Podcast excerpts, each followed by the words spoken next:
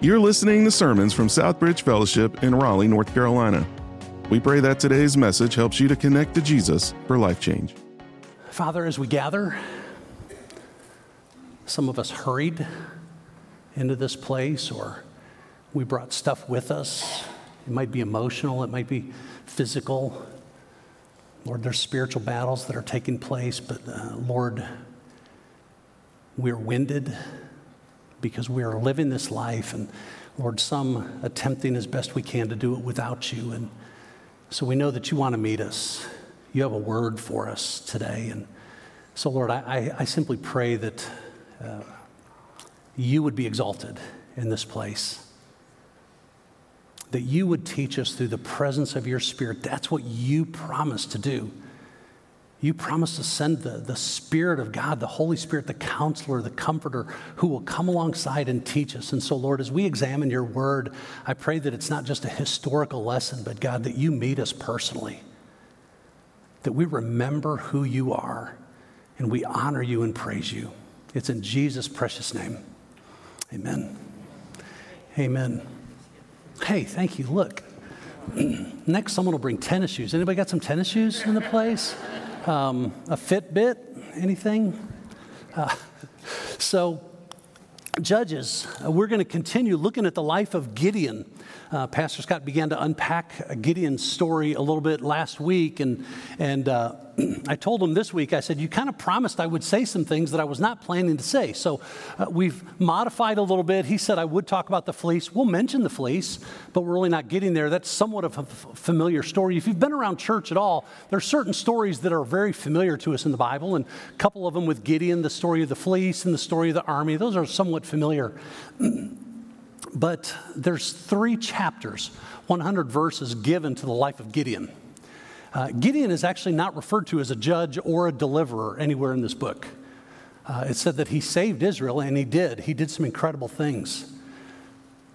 So last week we were introduced to him, and, and uh, as we begin to look at his life, uh, I want to look at some parallels that I see in Gideon's life and my life. And I hope and pray that somewhere in the midst of that, that you're going to go, wow, that's my life as well. That there's something there. There's a disconnect, or uh, what? Because what I see that as God called Gideon, He called him to a greater purpose in his life. When God put a call on my life, He called me to a greater purpose. And, and that purpose was not about being a pastor by position, it was being part of the mission of Jesus Christ. He invited me to His mission, whatever I do. I worked in retail for a number of years, and you know, whatever you are doing, God has called you to do that with a greater purpose. He pursued us, He invites us. He pursued Gideon, He found him hiding uh, in the caves. He pursued him, he, he then invited him to the mission. But when we look at Gideon's life and all the things that he, yes, he did accomplish, there were some things that he failed to do. And one of the things he failed to do was to finish well.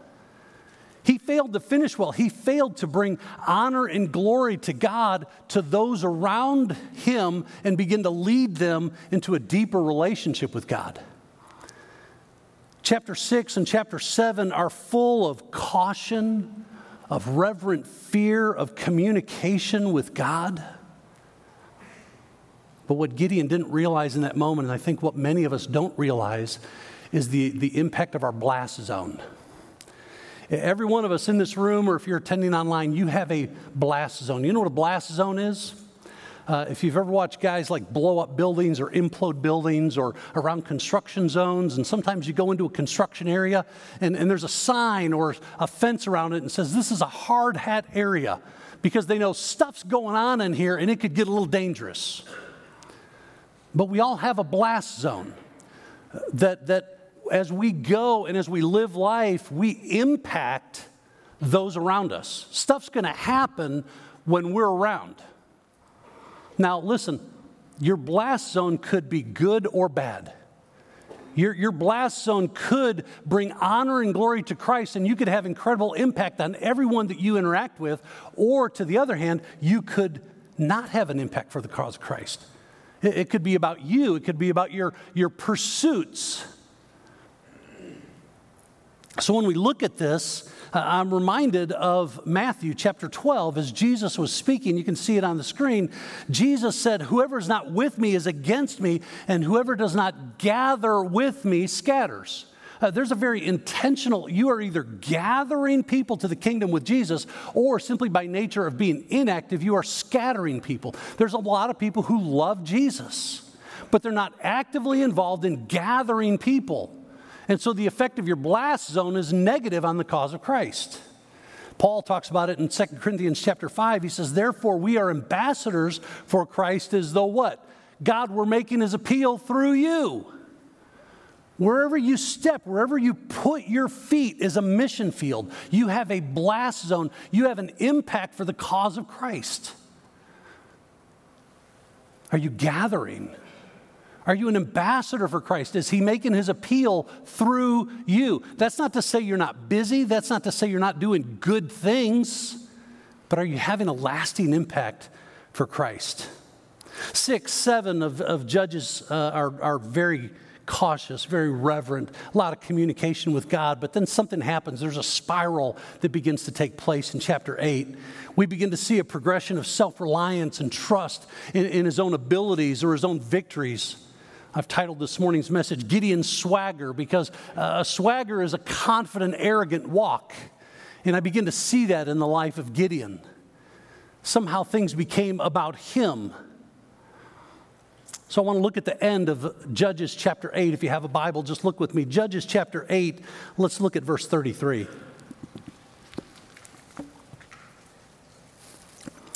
He says, As soon as Gideon died, as soon, not Three months later, six months later, after a period of time, a year later, 10 years later, after a generation, it says, as soon as Gideon died, the people of Israel turned again and whored after the Baals and made Baal Berith their God. Verse 34, and the people, underline this, the people of Israel did not remember the Lord their God.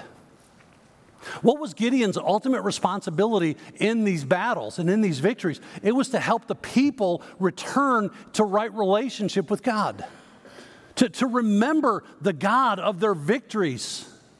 He said they didn't remember, the people of Israel did not remember the Lord their God who had delivered them from the hand of all their enemies on every side. Which says if they didn't remember that it was God that did it, somehow they think it was Gideon that did it. Now that Gideon's gone, we're going back to our good old ways. What happened? Uh, where did he lose his impact? Well, if we move up just a few more verses, chapter 8, look at verse 27. And Gideon said to them, Now, this is post victory. This is after he conquered the Midians, and this is actually after he conquered the kings, because he pursued the kings. Chapter 8 is all him pursuing the two kings of Midian. We'll look at that in a moment. But after he did all that, he pursued them. He had all this victory, all this stuff. And Gideon said to them, That was his army, Let me make a request of every one of you. Give me Two critical words give me. What he's not saying here is, man, let's rejoice in the Lord, for he is good. Now, why don't you give me the earrings from his spoil? For they had golden earrings because they were Ishmaelites. Verse 25, and they answered, We will willingly give them. And, and they spread a cloak, and every man threw in the earrings of his spoil. And the weight of the gold earrings that he requested was 1,700 shekels, roughly 70 to 75 pounds. Besides the crescent ornaments, underline that because that becomes critical. We're gonna, we're gonna press into that a little bit. The crescent ornaments, part of the crescent ornaments were part of the, the worship of the idols of Baal. That was part of the symbolic um, worship to the gods of Baal. And he took them. He said, Hey, why don't you give those things to me? Verse 27 And Gideon made an ephod it closes out, and all Israel whored after it. It became a snare to Gideon and his family. What happened? Uh, what happened to Gideon? Well, what happened to that sweet little innocent Gideon that we met in, in chapter 6, who was, who was afraid and hiding up in the caves, and he's pressing out weed in the wine press because they were so oppressed? Who had that fellowship and that interaction with God? Well, uh, I like to think that, that Gideon was a turtle on a post. You ever seen a turtle on a post? Anybody? There's one. You ever seen one of these? Seriously, seriously, let me see a hand. Anybody? I grew up in the Chicago area. We didn't have a lot of this. I moved to Texas. I saw a lot of this. we pastored in, the, in the, some country areas and served in some areas, but you know, I'm driving along and here's the little country fence, and there's a fence post, and on top of the post, there sits this turtle. And you kind of stop and go, How'd that get there? I mean, anybody stop and look at this and go, How'd that dude get up there? I, I love Chuck Swindoll. I love his preaching. I love his teaching. Uh, he did a book once called Taken, uh, or yeah, Taken took this article. Uh, I, I, remember him talking about this in, in a devotional he did called Day by Day with Chuck Swindoll. And in that book, he tells a story of being down in South Texas, little town of El Campo, where he was born. And he was, he was looking at this old one room garage apartment that he was born in. And he, he just said, kind of blurted out loud, he goes, I feel like a turtle on a post. To which his young daughter was, it's like, what do you mean? And, and he began to explain the significance of where I am now in my life as a pastor, as an author, that God has raised me up and He's put me in a place that I never imagined I would be. And this is what he says in, in that book. I love what he says. He says, in contrast from his life in the 1930s to life today, he says, I blurted out, I feel like a turtle on a fence post, which startled his daughter, and he said she asked for an explanation. He says this He said, I first heard this imagery used by a man named Dr. Robert Lamont, a Presbyterian pastor who felt incredibly blessed by God. Anybody? Anybody just feel blessed by God? Come on, let me see a hand. Don't be afraid. I feel, I mean, I am blessed by God. Jesus is good. God is great. Okay?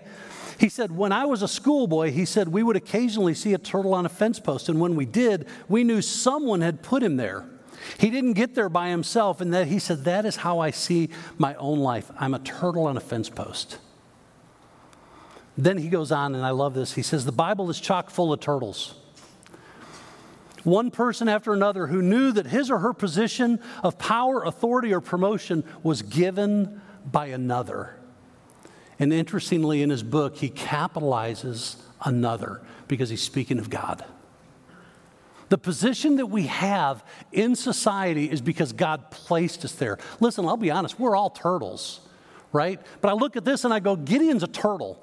I mean, he is clearly a turtle on a fence post. He's way beyond his abilities. So, where's God placed you? Uh, when you think about your position, where has God placed you? He's put you somewhere. And who will you impact? Now, Gideon could have had incredible impact, but there's three things, and I had to limit it. There's a lot of things I saw that I think Gideon completely forgot about, but I want to share three things that I think he forgot about. And in this, I want to be really honest, I've been guilty of every single one of these. And, and I trust and pray the Holy Spirit speaks to your heart and meets you in a way that you go, yeah, that's me too. And I want to be renewed because, right, judges, there's always a path to renewal. Three things that I want you to see. We fail to impact those around us when we forget. First thing I see with Gideon, we, we forget to seek the heart of God. When we forget to seek the heart of God, when we talk about enjoying the heart of God here, we use, we use the phrase enjoy God fully. We want to enjoy God fully. I want to be in daily fellowship with Him. I want, I want my life to revolve around the person of Jesus Christ. I want to exalt Him in everything that I am and everything that I do. I want to enjoy Him because I see His hand at work in me. Whether it's a good situation or a bad situation, I can still enjoy God because I know He's still in control. Amen? Gideon forgot to seek the heart of God. Chapter 6 is full of dialogue between God and Gideon. if, if you read along and follow through the small group study guide, you've read chapter 6, 7, and 8 over these last couple of weeks. And when you read chapter six, you, you see this constant interaction. God said to Gideon, and God inquired of Gideon. Gideon inquired of God. He said this to God. God said this to him. Chap- chapter 6, verses 11 through 24, Gideon inquires of God. He seeks his peace. He asks God to show him a sign. He asks God, please do not depart from me. He shares a meal with him. Gideon builds an altar in that place, and he says, The Lord is peace. Why? Because God met him in that place. They had intimate fellowship, conversation. He was seeking the heart of God, and God brought him peace. Verse 34, chapter 6 says, The Spirit of the Lord clothed Gideon. Your passage, your translation may say, came upon him, right? Because the Spirit of God, in a unique way, pre New Testament, came upon Gideon and, and brought him a sense of incredible peace. Still in Judges chapter 6, verse 36 through 40, we have the, the conversation between Gideon and God over the fleece right god i'm a nervous wreck i don't want to do this if this is really you let me put the let me put the fleece out and let the dew fall on the fleece let the dew not fall on the fleece and, and so here's this constant interaction he's seeking the heart of god he's having communion and fellowship with god that's going back and forth. He's got now this assurance. He's looking for affirmation. He's looking for the assurance that God is going to be with him. That continues into chapter 7. In chapter 7, verses 2, 4, 5, and again in 7, we see these words. It said, The Lord said to Gideon.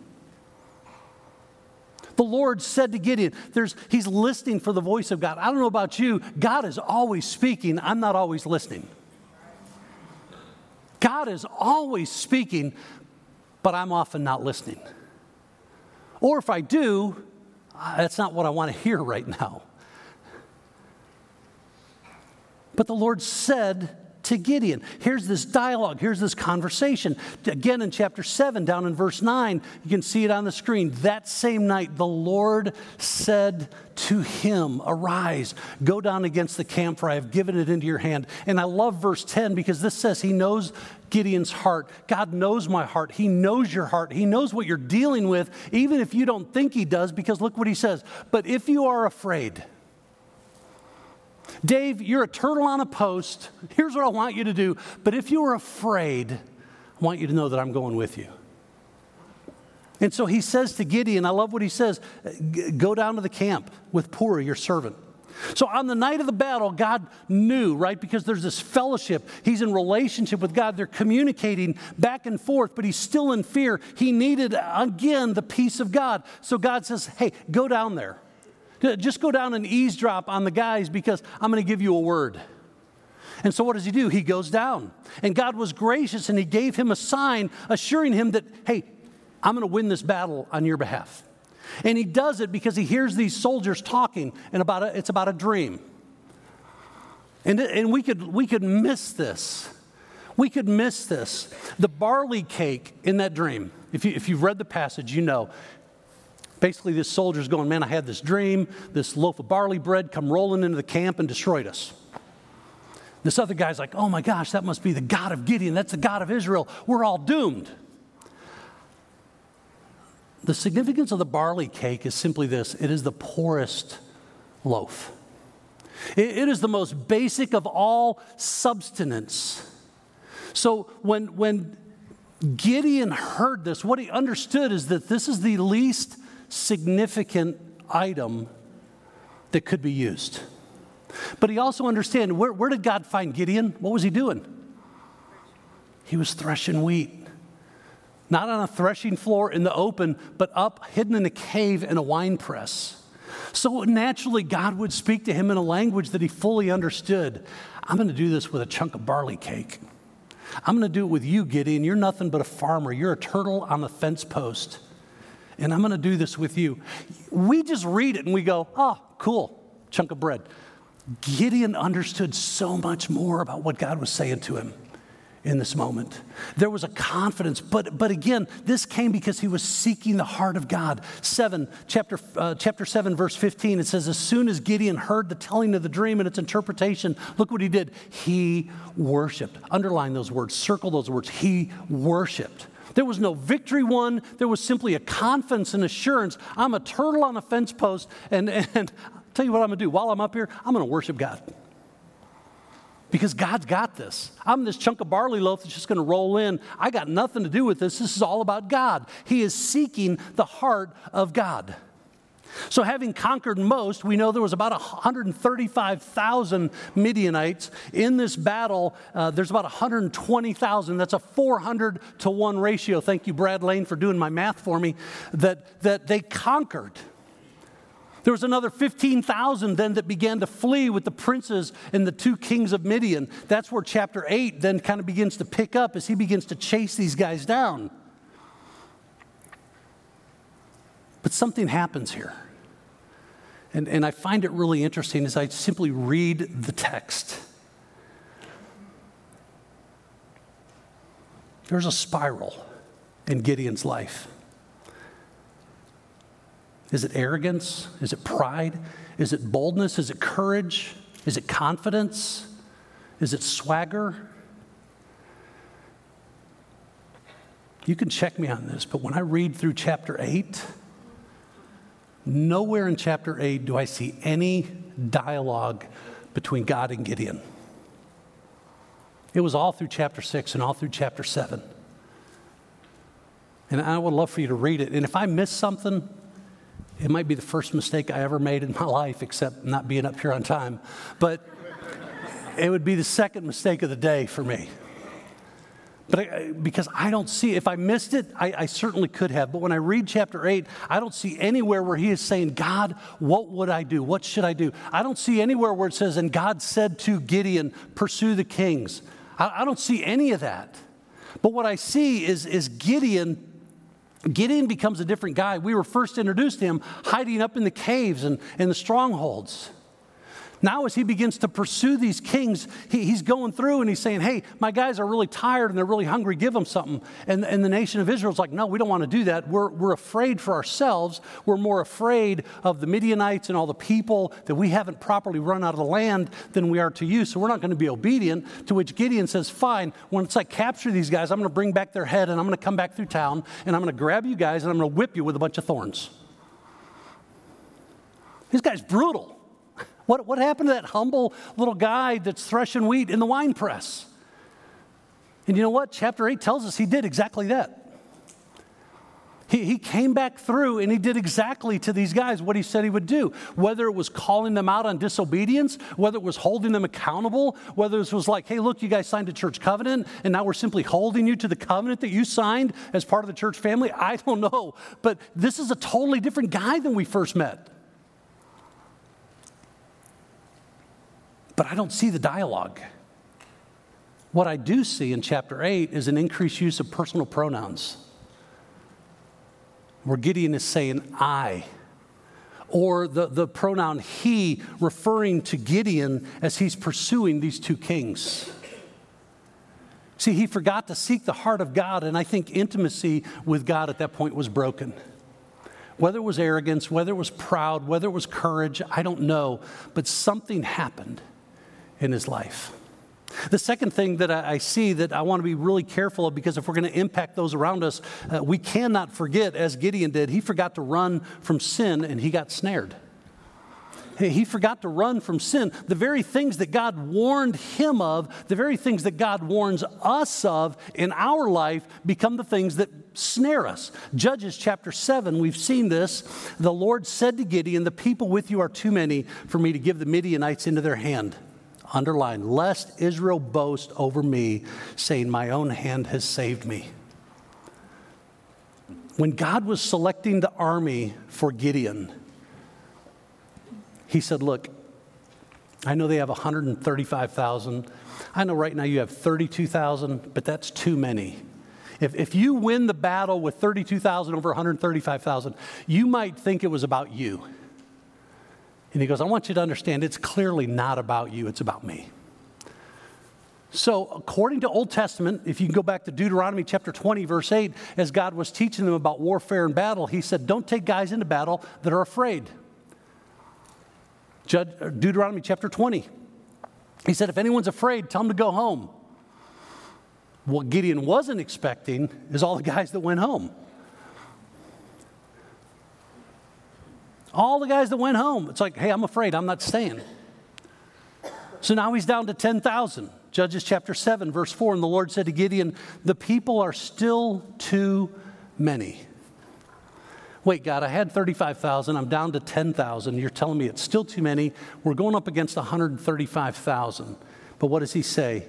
Take them down to the water, and I will test them. This is still about God. Out of the 10,000, 9,700 drank from their knees or lapped like a dog, which left how many? Someone got a mathematician in the room? 10,000, 9,700, we're down to 300. Now God goes, perfect. I got you. I got you. Let's go do this. See, Gideon missed this opportunity to bring reformation and even perhaps revival to the land. Uh, he had torn down his father's idols. Chapter 6, great stuff. Uh, he, but there were other households, other people in Israel that were still devoted to Baal, and those idols needed to come down, but he didn't do that. He didn't run from the sin, and so he got snared. What, what were his idols? What are your idols? For him, I think it could have been pride, it could have been treasure, it could have been all these things that he began to see that were victorious, but I think pride was a big part of it for him. This great victory over Midian uh, could have been this in- incredible opportunity and occasion to bring glory to God, but, but Gideon used it for his profit. Judges chapter 8, verse 21, look what it says. And Gideon arose and he killed Zebah and Zalmunna. These are the two kings that he's been pursuing. And so once he did that, look what it says. Underline this. And he took, he took the crescent ornaments. The stuff that, that God told him to destroy, he took.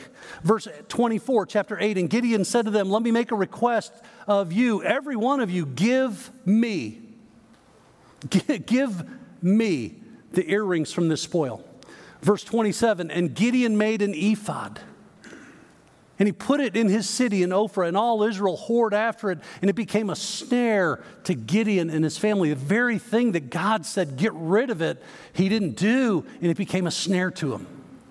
Listen, you and I constantly struggle with sin, with desires, with pride, with things of the flesh, and God is saying, take it out, wipe it out, run from it, and we don't. And what happens? It becomes a snare to us. It becomes the very thing. God said, I love you enough to tell you to get rid of this, but because you don't, it becomes a snare. And some of those things, listen, are not bad things. Sometimes we think that sin and idols are all evil things like, you know, pornography and addiction and various things. It's not. Sometimes the pride or, or the sin or the snare are good things. Family, marriage can become more important to us than our relationship with God. As I talk to couples all the time, I simply tell them this look, think of your marriage like a triangle. If, if both of you are pursuing God more than you're pursuing each other, it's going to draw you close to one another. Some of us went and saw Jesus Revolution this, this week. I encourage you to go see it. Just part of the, the Jesus movement started in the late 60s, early 70s. And, and I love the conversation between Greg and Cathe Laurie. Hey, look, uh, I, I think you're pretty cool, but if you ever get in the way of me and God, we're done. I'm going to love God more than I love you. That's my wife's constant commitment to me. That's the only reason she's put up with me for 33 plus years, is that she loves Jesus more than me. I promise you, you can ask her, she'll, she'll agree with me. Oh, yeah, he's miserable. but you know what? I love God. And that's our commitment to one another. I want to love Jesus more than her, but I could love her and she could become an idol. Same thing with my children. I love my children. Today's my son's birthday. Happy birthday, Christopher we made it. You're still alive, you know, and, um, you know.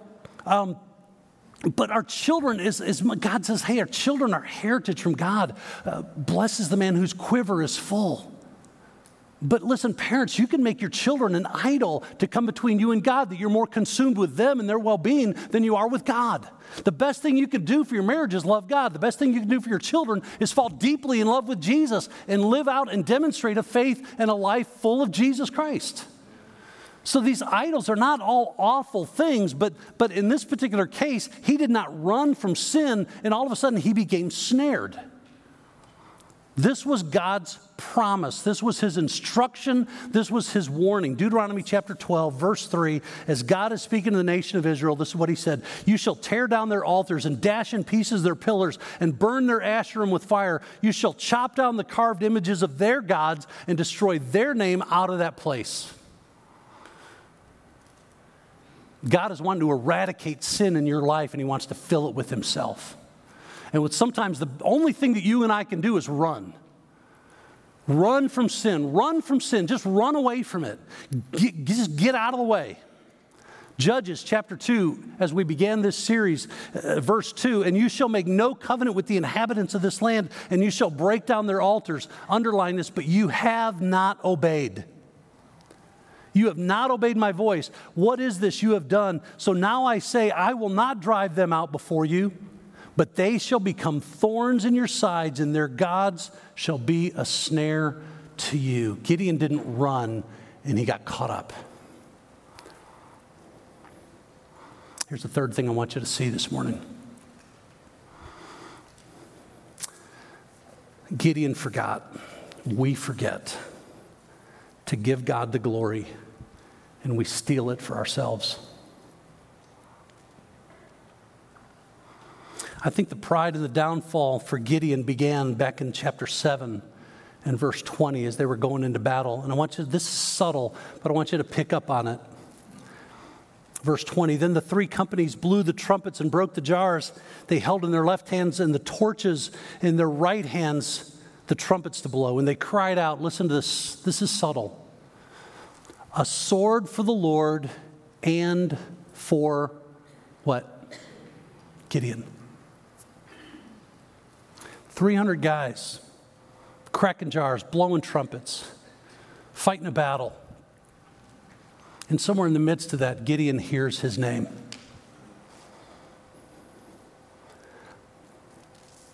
Charles Haddon Spurgeon, the great preacher, said the five most dangerous minutes of a pastor's life are right after he preaches. I can't speak for every preacher. Listen, be honest. Sometimes it's great to be encouraged, to be challenged. Hey, preacher, good lesson, good message, thanks. I don't remember what you said, but hey, great job doing it. Um, I'll tell you where God speaks to my heart is when someone says, The Holy Spirit used something you said to speak to my heart and draw me close to Him. There's sin in my life that needs to be confessed. I need to get right with God. But I think in this moment, Gideon heard his name. And I think, I think Satan used that moment to just plant a seed of pride that somehow this was about him. Man, look what I did.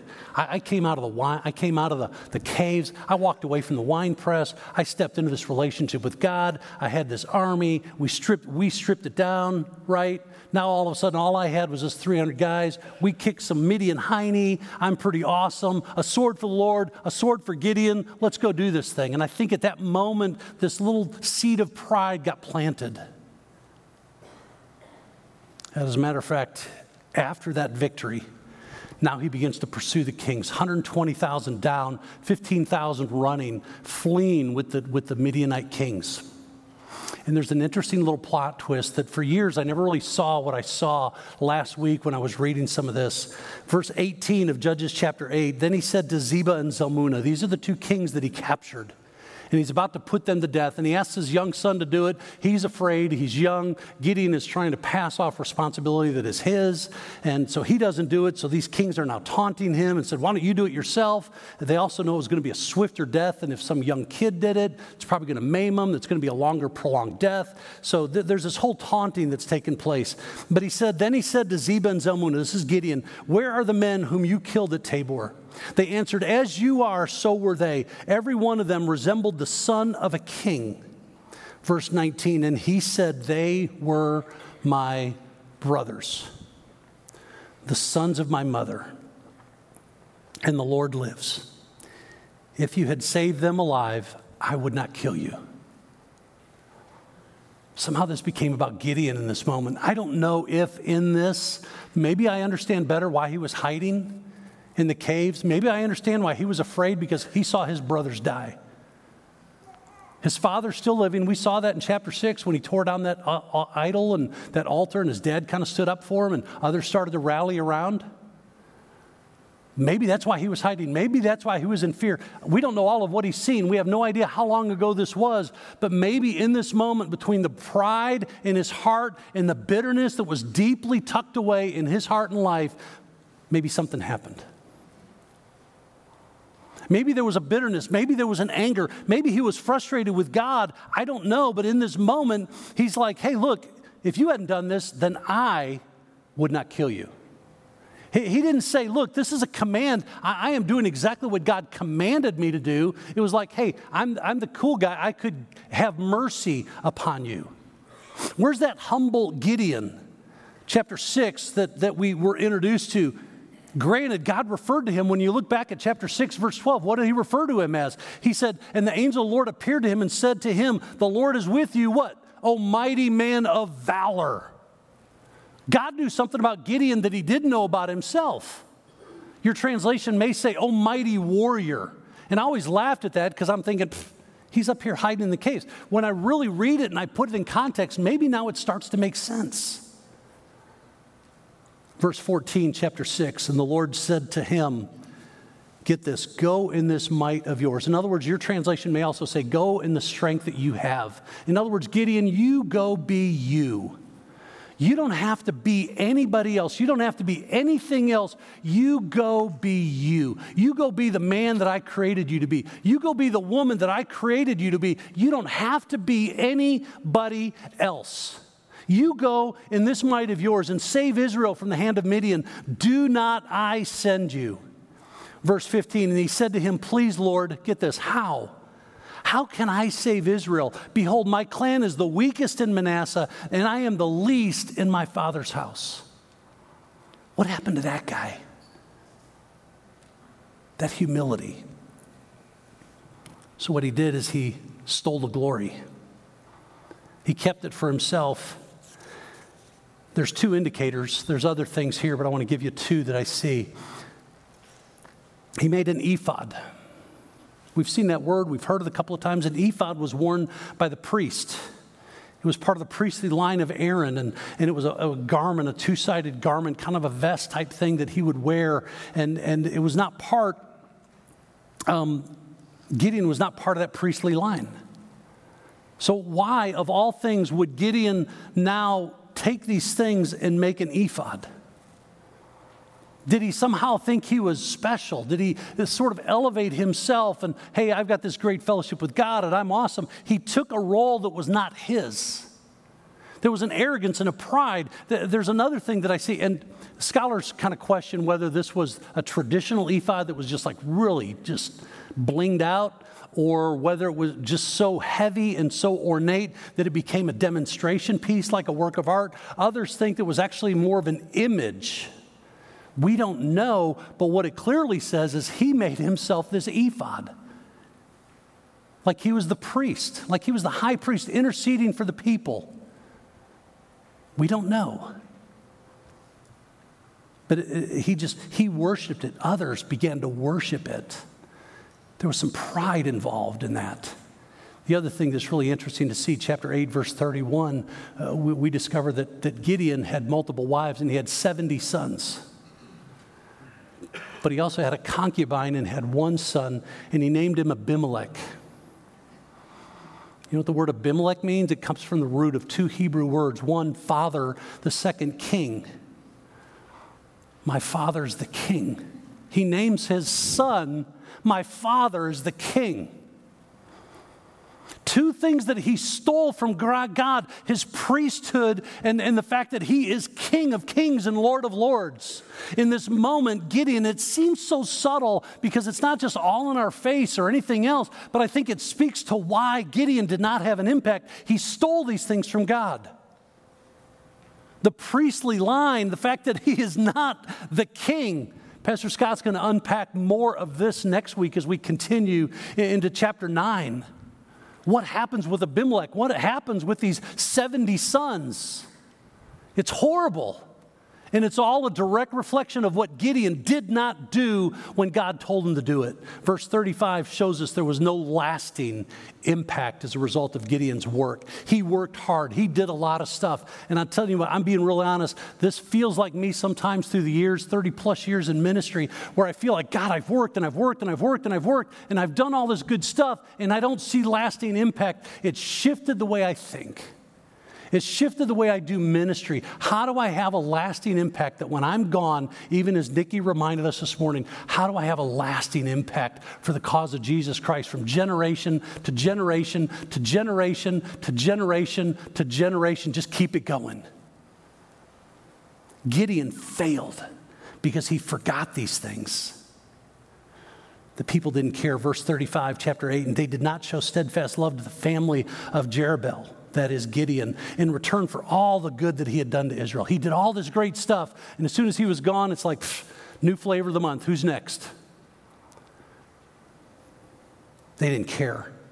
There was no lasting spiritual impact, and it sounds much to me like the modern day church we do all these busy things and we want all these activities and we get caught up in the business of ministry. We get caught up in the activities. We build our idols, even though they may seem like really good things. We, we make them idols between us and the Lord, and we, we don't have this lasting impact on our culture. We leave no significant spiritual impact anywhere around us because we forget. So this morning, we don't want to forget. I want us to remember. I'm going to invite the team up this morning because in just a moment, we're going to enjoy the Lord's Supper together. And we're going to remember who's the king. The team's going to begin to sing in just a moment. And as they do, here's what I want you to do I want you to just remain seated, and I want you to spend a moment with the Lord. I need to do business with the Lord this morning, and maybe you do too. Maybe you've forgotten some of these things. Maybe you're stealing, you know, maybe you're not running from sin. Maybe you're stealing glory that belongs to the Lord. You're keeping it for yourself. Maybe you're not seeking the heart of God. You've forgotten some of these things. This morning, I want us to remember as a church. I want us to, to get right with the Lord. I want to draw close to Him. And when we talk about the Lord's Supper, Paul gives us a picture in, he, in 1 Corinthians chapter 11. And one of the things that he says is he says, when you come to the table together, this is the, what, we, what we participate as the Lord's Supper communion is a small portion of what was the feast of the Passover. And we saw with Jesus the night before he was betrayed, and as he met and he gathered, they enjoyed the Passover together. This is a small part of that. There were four cups in that Passover. We enjoy one cup. It's called the cup of redemption. Specifically, Paul tells us it was after supper he took this cup. That was the fourth cup, that was the cup of redemption.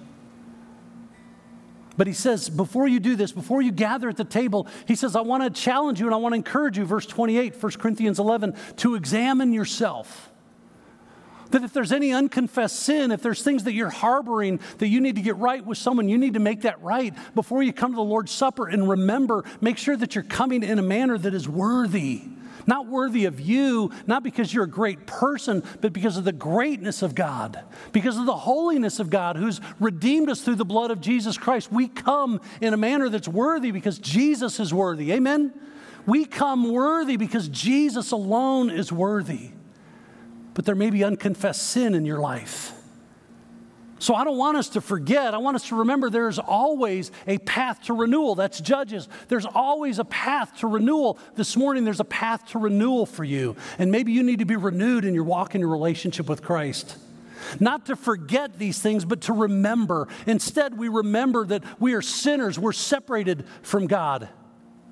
We remember that there's this chasm, this huge separation between a holy God and a sinful man. We remember that it's only through the blood of Jesus Christ on the cross that He made a way for us to, to, to go over to be sinful people, to be even honored to come into a relationship with God out of His kindness and mercy. He even invites us to do that.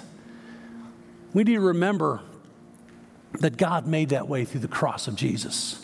We need to remember that He paid that price through His broken body and His shed blood. That's what we're going to remember this morning. We're going to remember that God has called us to Himself. We're going to remember that He saved us through the, the blood of Jesus. We're going to remember that He empowered us through the Holy Spirit. We're going to remember that He invites us to participate with Him on mission to impact those in our blast zone. We need to remember that we're turtles on a post. And the only time or the only way that we are anywhere we are is because Jesus put us there. So, would you bow your heads in an attitude of prayer this morning, Father, as we come to your table? Father, we are not worthy because we are sinful people, but the blood of Jesus Christ has made a way for us. God, we rejoice. We praise you and thank you for your goodness. Thanks for listening to sermons from Southbridge Fellowship in Raleigh, North Carolina. If you have a question about the message you just heard, email us at info at sfchurch.com. For additional resources or service information, visit us at sfchurch.com.